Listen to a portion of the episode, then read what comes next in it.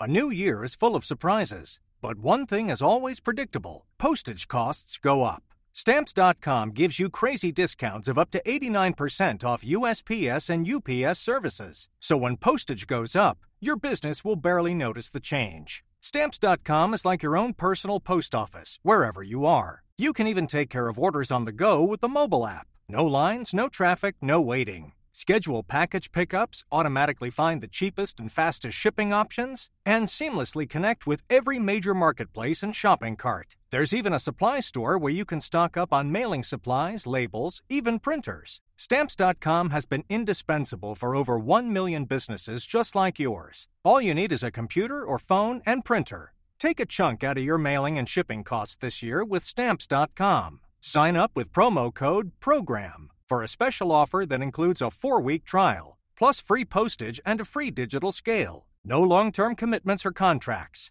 That's stamps.com code PROGRAM. From the Ohio News Network, this is the ONN Daily Podcast. It's Tuesday, February 27th, 2024. For the Ohio News Network, I'm Kate Burdett. East of Columbus in Reynoldsburg, there are new details about why a grand jury indicted 51 year old Tamara Strouder on charges of murder and child endangerment in the death of a five month old baby that was at her in home daycare last fall. ONN's Carla Rogner reports. The Reynoldsburg Police Department rushed to Strouder's home after she called 911 to report baby Cash was not breathing. Court records show police and EMS checked Cash out, then sent him home with his mom. The baby's mom took him to Nationwide Children's anyway, which determined the baby suffered physical abuse and shaken baby syndrome. Police say Tamara Strouder reported the baby had spit up and started aspirating. She told police she tried to help him before calling 911. As police investigated, they found Strouder had drugs in her home, and officers found deleted text messages complaining about the fussiness of the baby. In Reynoldsburg, Carla Rogner. Three Northeast Ohio students are recovering after they were struck by a vehicle at Brookside High School in Lorain County yesterday. ONN's Kaitor K has the story. Police tell us a 53 year old parent was driving her minivan on the school property when she struck three students who were crossing a crosswalk. The driver told officers the sun was in her eyes, so she put down her sun visor, and right after that, she suddenly saw the kids right in front of her and accidentally hit them. Sheffield School Superintendent Michael Cook says the three students were conscious and talking when emergency responders arrived on the scene. They were then taken to the hospital with non life threatening injuries. Neither alcohol nor drugs are suspected in the incident, which remains under investigation.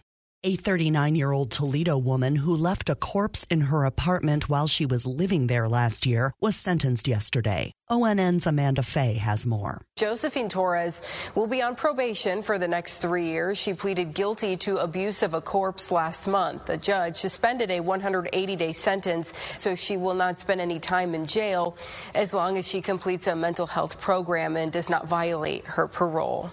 I'm Amanda Fay. The body was that of a 50 year old man who had been reported missing.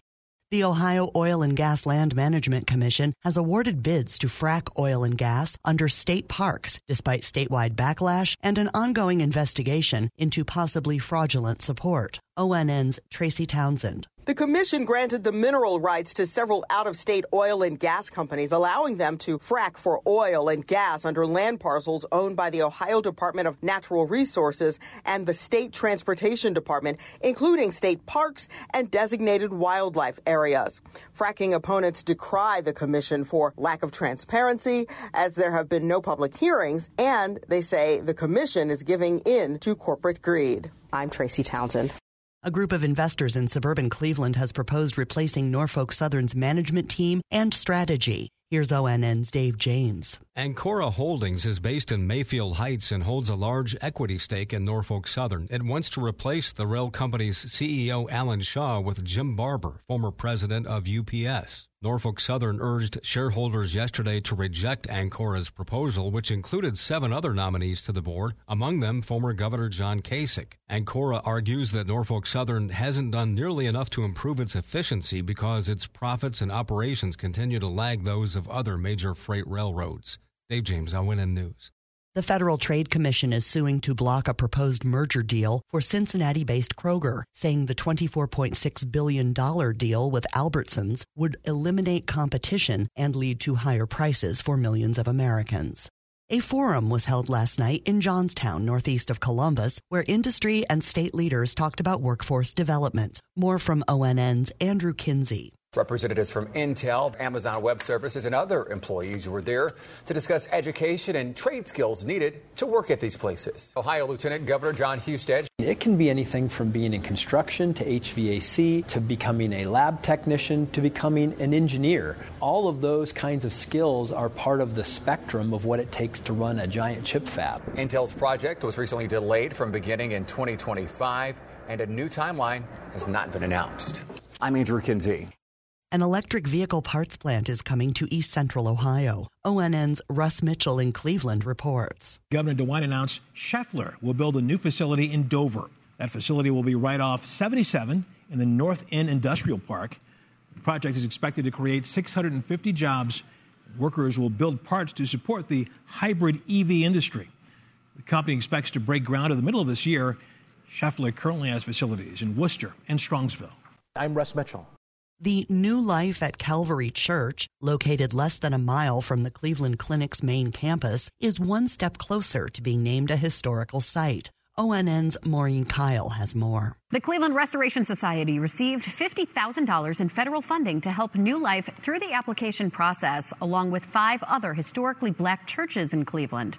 The church has been holding services in its gym since August after a tornado blew the roof off, exposing asbestos, lead, and mold. I'm Maureen Kyle. And Ohio University in Athens is making changes to its parental leave policy. ONN's Brett Wharf. In the past, eligible staff could take 12 weeks total for parental leave after birth or adoption. An older form of the deal required staff to work at the school for one year, but updates allow the benefits immediately after their hiring date. The university reports another change applied, which allows parents to take their leave at any time within one year of birth or adoption. This is up from the previous requirement of 12 weeks. Eligible faculty, administrators, and bargaining unit staff are included in the updates set by the college. Brett Wharf, ONN News, Southeast Ohio. Special thanks to our television affiliates WKYC in Cleveland, WTOL in Toledo, and WBNS in Columbus for their contributions to today's podcast. I'm Kate Burdett on the Ohio News Network. This has been the ONN Daily Podcast, a production of Radio Ohio Incorporated on the Ohio News Network. Get ahead of postage rate increases this year with Stamps.com. It's like your own personal post office. Sign up with promo code PROGRAM for a four week trial plus free postage and a free digital scale. No long term commitments or contracts. That's Stamps.com code PROGRAM.